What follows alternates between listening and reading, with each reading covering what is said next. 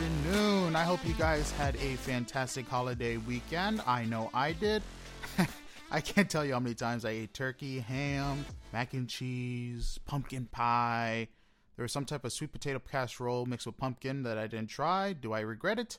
Maybe. Anyway, I had a really great time. I had two Thanksgivings, one on Thursday, the traditional, and one with friends yesterday. It was pretty nice. Uh, we all hung out with friends, uh, met new people, and honestly had a blast. Anyway, like I said, I hope you guys had a fantastic Thanksgiving. Thanksgiving is always awesome spending times with the ones you love, whether or not they're related to you or not. Anyway, we're going to go ahead and continue with this week's episode, and let's go ahead and get started with comics. Now, for comics, uh, we're going to be talking about Alien 2022, issue number two. Now, I talked about issue number one before, so if you don't remember, there were synthetics on a planet.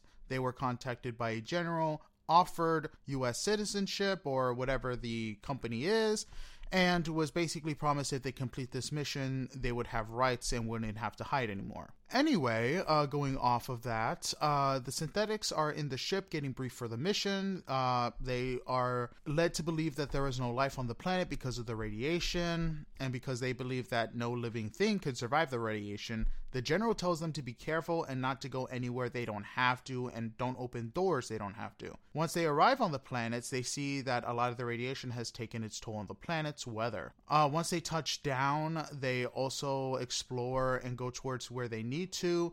Uh, they also admire the uh, uh, what's that word? Um, the ac- uh, agriculture and the architecture as well. Uh, once they go down to where the egg they needs to be, they see that it's gone. Their egg is not there and it's missing. Uh, one of the synthetics sees a cage with a bunch of bugs, which interests them because they believe that almost no organic life can survive, which means the bugs adapted. Now they begin to hear banging noises. Uh, once they go down to what they believe is human life, they end up in the middle of an alien nest and they stepped right into a trap. The aliens begin to attack and they return fire. One of them comments that, hey, they usually don't attack synthetics unless they it's a last resort. So I guess these aliens are predisposed to attack anything, which is very interesting. When the synthetics is stabbed and hoisted away, the other members give chase and get him back. He's injured, but he can still walk. They attempt to get out when a door opens, revealing more aliens, but they're quickly killed by humans to the disbelief of the synthetics. The comic ends with them saying, Hey, you guys need to come with us. Uh, all in all, this was actually a pretty cool issue. I really liked how it was uh, kind of showing that humans actually survived a place that's full with radiation. Not something that hasn't been done before, especially if you watch Star Trek The Next Generation, but interesting story. Very curious to see how it leads. And speaking of curious, we're going to go ahead and continue with issue number three. Yes, I am treating you guys today. Also, I gotta say, it's very interesting how someone can be stabbed in the chest and be like, you know what? I may be injured, but I can still walk. anyway, uh, issue three the humans take the synthetics to their camp, which they have several and have been hiding for the aliens for decades. Once there, they talk about how they've been keeping quiet and making sure not to go to the near the nest because if the aliens are disturbed, they go into some type of hibernation, which is something we've actually seen in the movies. Anyway, uh, they ta- uh, the synthetics talk about how they need to get the egg and explain how their mission is to use the egg to save uh, the planet that is going nuclear, and they need to make sure they can save it because the planet is the biggest um, operation where they can grow food, and if that dies, then multiple planets will starve and will die out. Uh, they begin talking while a human goes through the synthetics bags. Uh, one of the synthetics catches them and she shows him a broken vial and asks what was in there. It's revealed that he took one of the bugs, and one of the bugs he sees is on her skin without her noticing and goes towards under her shirt. He says nothing, which is kind of dumb, but I mean, again, this dude has problems with humans. And while talking, the humans agree to help the synthetics get the egg. They reveal that uh, the only place to get the egg is where a nest is, and they wouldn't be able to get the egg away without killing the queen. So they got to go in guns blazing. Uh, they also uh, basically begin to go over there in the rain about two days because while the rain is riddled with radiation, It's the only way that can cover their scent, which kind of makes sense. Uh, once they are down to where the nest is, they take the, the synthetics take the lead, basically destroying aliens left and right. But notice that the humans fell back. As they notice, the leader traps them down there, saying that they cannot take the egg back because it will spell out doom for the universe if the alien escapes. The issue ends with the queen beginning to get up. Now, this is actually a pretty, like, I don't want to say bad issue, but it was actually very interesting to say the least. While we don't get a lot of background on the synthetics, which kind of sucks, because it'd be kind of interesting to see hey, why do they distrust humans? What the heck happened? Instead of, hey, this guy distrusts humans to distrust humans. Uh, it's not bad writing, but it could be a little better. But on and all, not a decent issue. I gotta love. I gotta say, I love the fact that. Um, uh, so uh, when they were fighting down there, uh, one of the ladies was already getting wobbly because of the bug. So I'm very curious to see how what that leads to. I believe this is only a four issue run, so the next issue will be the last. So hopefully it's not rushed, and we get to see what comes next. I really like what Marvel's doing with the Alien universe, kind of expanding with different stories. And with them coming up with a TV show coming out soon, it should be good. If it's anything like Prey, I'm definitely excited. All right, uh, that's it for Marvel. We're going to be moving on to DC. Now, Dark Crisis issue number 6 is a very crazy issue. All the heroes that are left is attacking the Darkness's army. Meanwhile, the Justice League is finding a way to get back, but Oliver talks about how he might not be able to go back with them.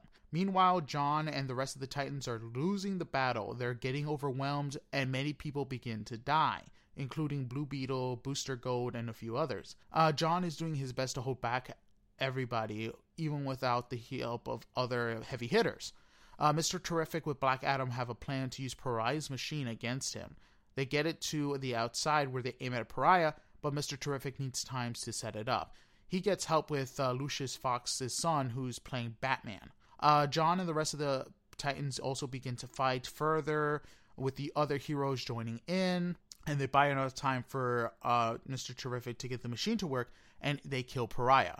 Jon from exhaustion from fighting back Doomsday, uh, Darkseid, Eclipso, and a bunch of other heavy hitters, slumps down to his knees. Black Adam tries to rush to save him from an attacking Doomsday, but Superman and the rest of the League, with the GL Army, if you don't know what GL means, Green Lantern, come in for the save, and Oliver is nowhere to be seen, so don't know what's going on with him. Hopefully, he's not dead, dead, because that would suck. And everyone wonders why the darkness is still around. It's shown that when Pariah was killed, all the darkness went into Deathstroke. And now the next issue is called Everyone versus Deathstroke. Now, this was actually a pretty good issue, and it makes me wonder how this will affect the future of DC, or it will do anything at all because DC likes to ignore a lot of stuff at the best of times. If you don't believe me, look how many issues are going on right now with no uh, hint that this actually affects the DC universe. Maybe it will. Maybe we'll get something like the New 52 where everything resets with new issues number one. Who knows? Honestly, it's DC, so we'll see where it goes, and hopefully, uh, the heroes that die don't stay dead because I would still love to see Booster Gold go out there and make some trouble. Anyway, that's it for uh, DC and comics. We're going to be moving on to TV shows. Now, Andor's final two episodes, they were absolutely terrific and they were wild, especially when it came to showing what happened to Luthen and the others. Uh, one thing I did not expect was the senator to put in pieces for her husband's downfall.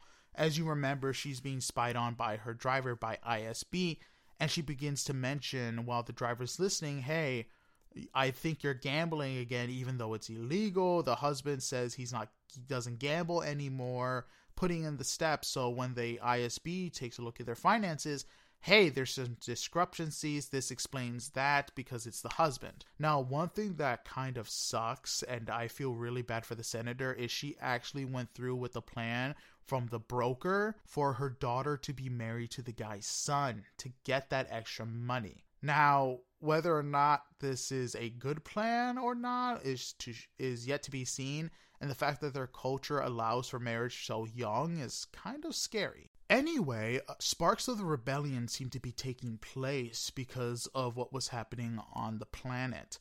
Uh, one thing I loved was how everybody starts attacking the Empire, and you come to realize that stormtrooper armor can't protect against crap. Everything is going wild, explosions, people dying. Uh, what the ISB lady, I forgot her name. She goes down. Uh, everyone's attacking her, and the dude who was with the uh, security forces saves her.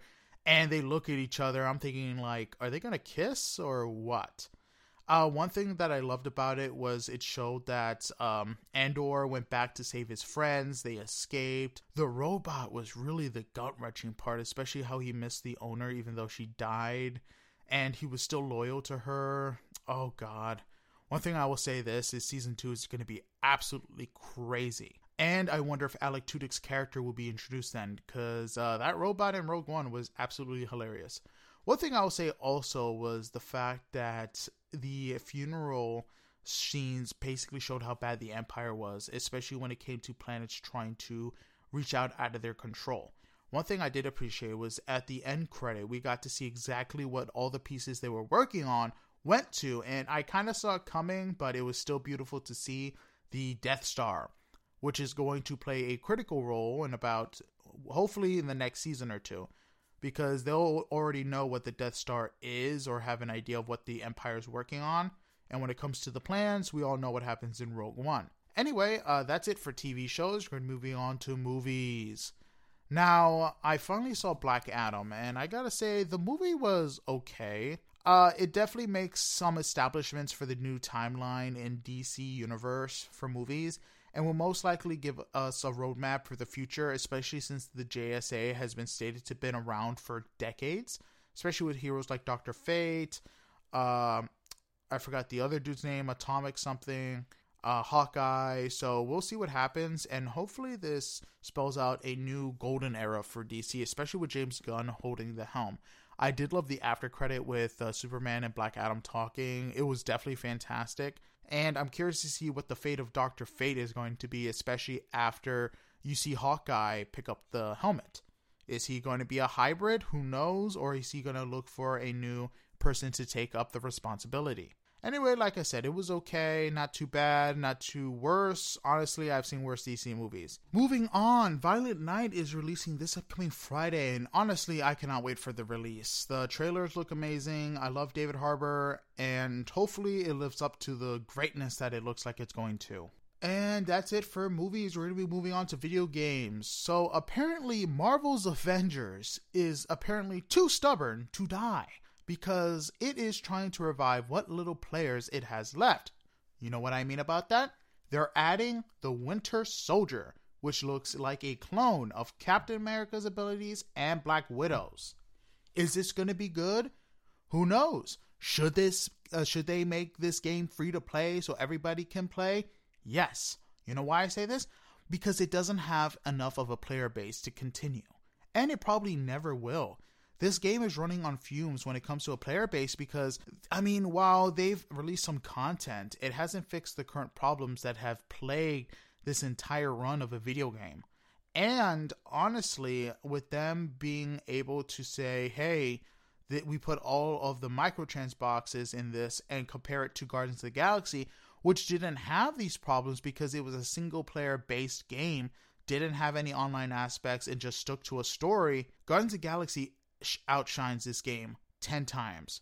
And it sucks because Marvel's Avengers had the potential to be a great game, but because it was rushed, because of the microtransactions, because of the online aspect, it didn't. So hopefully we get to see something come out of this. Maybe they'll make it free to play to game back players. Honestly, it would be the smart thing to do. Moving on. Uh, apparently, Elden Ring is trying to make a board game hybrid open world RPG and is basically gonna have 90 plus hours of gameplay, and it should be similar to Lord of the Rings board game. Now, this is kind of interesting, and I hope it does well, but 90 plus hours of gameplay in a board game? Jesus, that's a lot. And apparently, each session will be at the minimum at the minimum 120 minutes, so two hours. I gotta say, that's a lot of hours to be putting into a board game. Then again, I mean, some board games are really fun like that. I would have trouble finding the time. I like, and I mean, I play D&D, so I can't really talk on that aspect. But who knows? Hopefully, Elden Ring's game is fantastic, and everybody who has two hours to spare will have a good time. Anyway, uh, The Witcher's next gen update is arriving soon, so anyone who has never played The Witcher or has played The Witcher will be able to experience it in PS5, Xbox Series X, and all the new graphics in all its new glory. So hopefully it's good, and we'll see what happens next. Hopefully there's not too many glitches, because uh, as much as I love CD Projekt Red, we all know what happened with Cyberpunk. Anyway, uh, Battlefield is now on Game Pass. So, like I've said before, this is a very interesting move for the franchise because it will allow players to play the game that has been getting trampled on by reviewers, players for being super buggy, not enough content, and the stuff that has plagued this game since the beginning.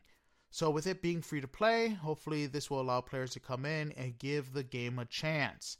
Now, like I said before, hopefully Battlefield makes a comeback like Battlefield 4 did and becomes the, one of the greatest games of this generation.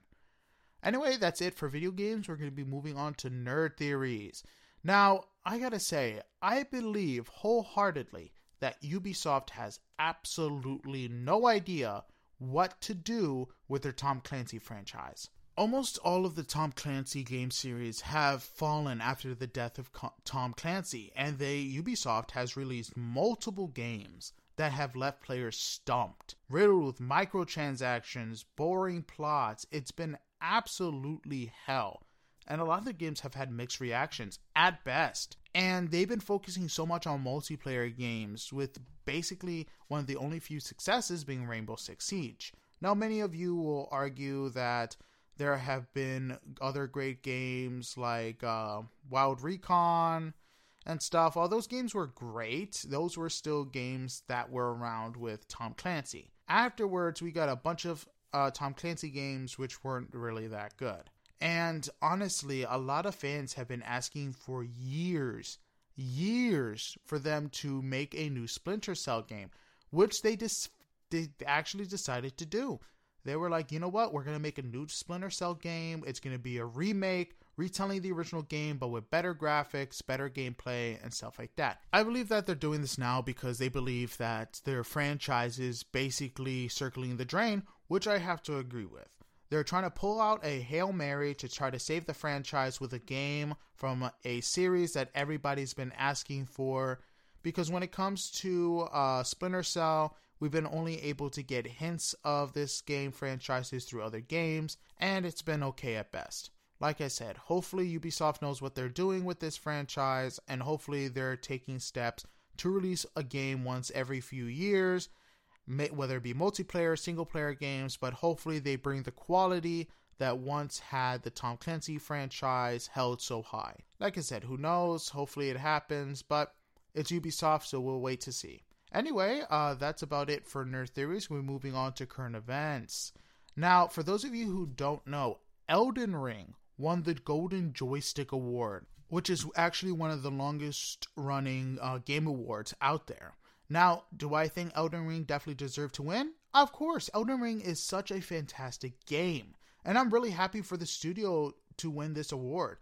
Now, whether or not this means they'll lead them into the Game of the Year awards, who knows? When it comes to the Joystick Award, uh, that one is totally up to the fans. The fans vote on the games and its fan base. Uh, when it comes to the Game of the Year awards, they do have a fan base one where people can vote, but other times it's basically voted upon by judges. So we'll see what happens. I'm really hoping God of the War takes the W, but if it's Elden Ring, honestly, I wouldn't be too mad because Elden Ring is such a great game that either or will work out for me. But again, really hoping for God of the God of War to take the W. Anyway, we'll find out in about 2 weeks and we'll see who's right, who's wrong, and if there's an upset again. Anyway, uh, that's it for this week's episode. I know it's really short, but then again, it's Thanksgiving weekend. I didn't know if I was going to do an episode or not, but you know what? Decided to do it. Anyway, I hope you guys have the good rest of your week, and hopefully, you guys get to see good movies And here it is. We're near Christmas, so here comes Mariah Carey songs, right? you can't hold it back any longer. The next holiday up is Christmas. All right, guys, talk to you later. Sayonara, and see you later.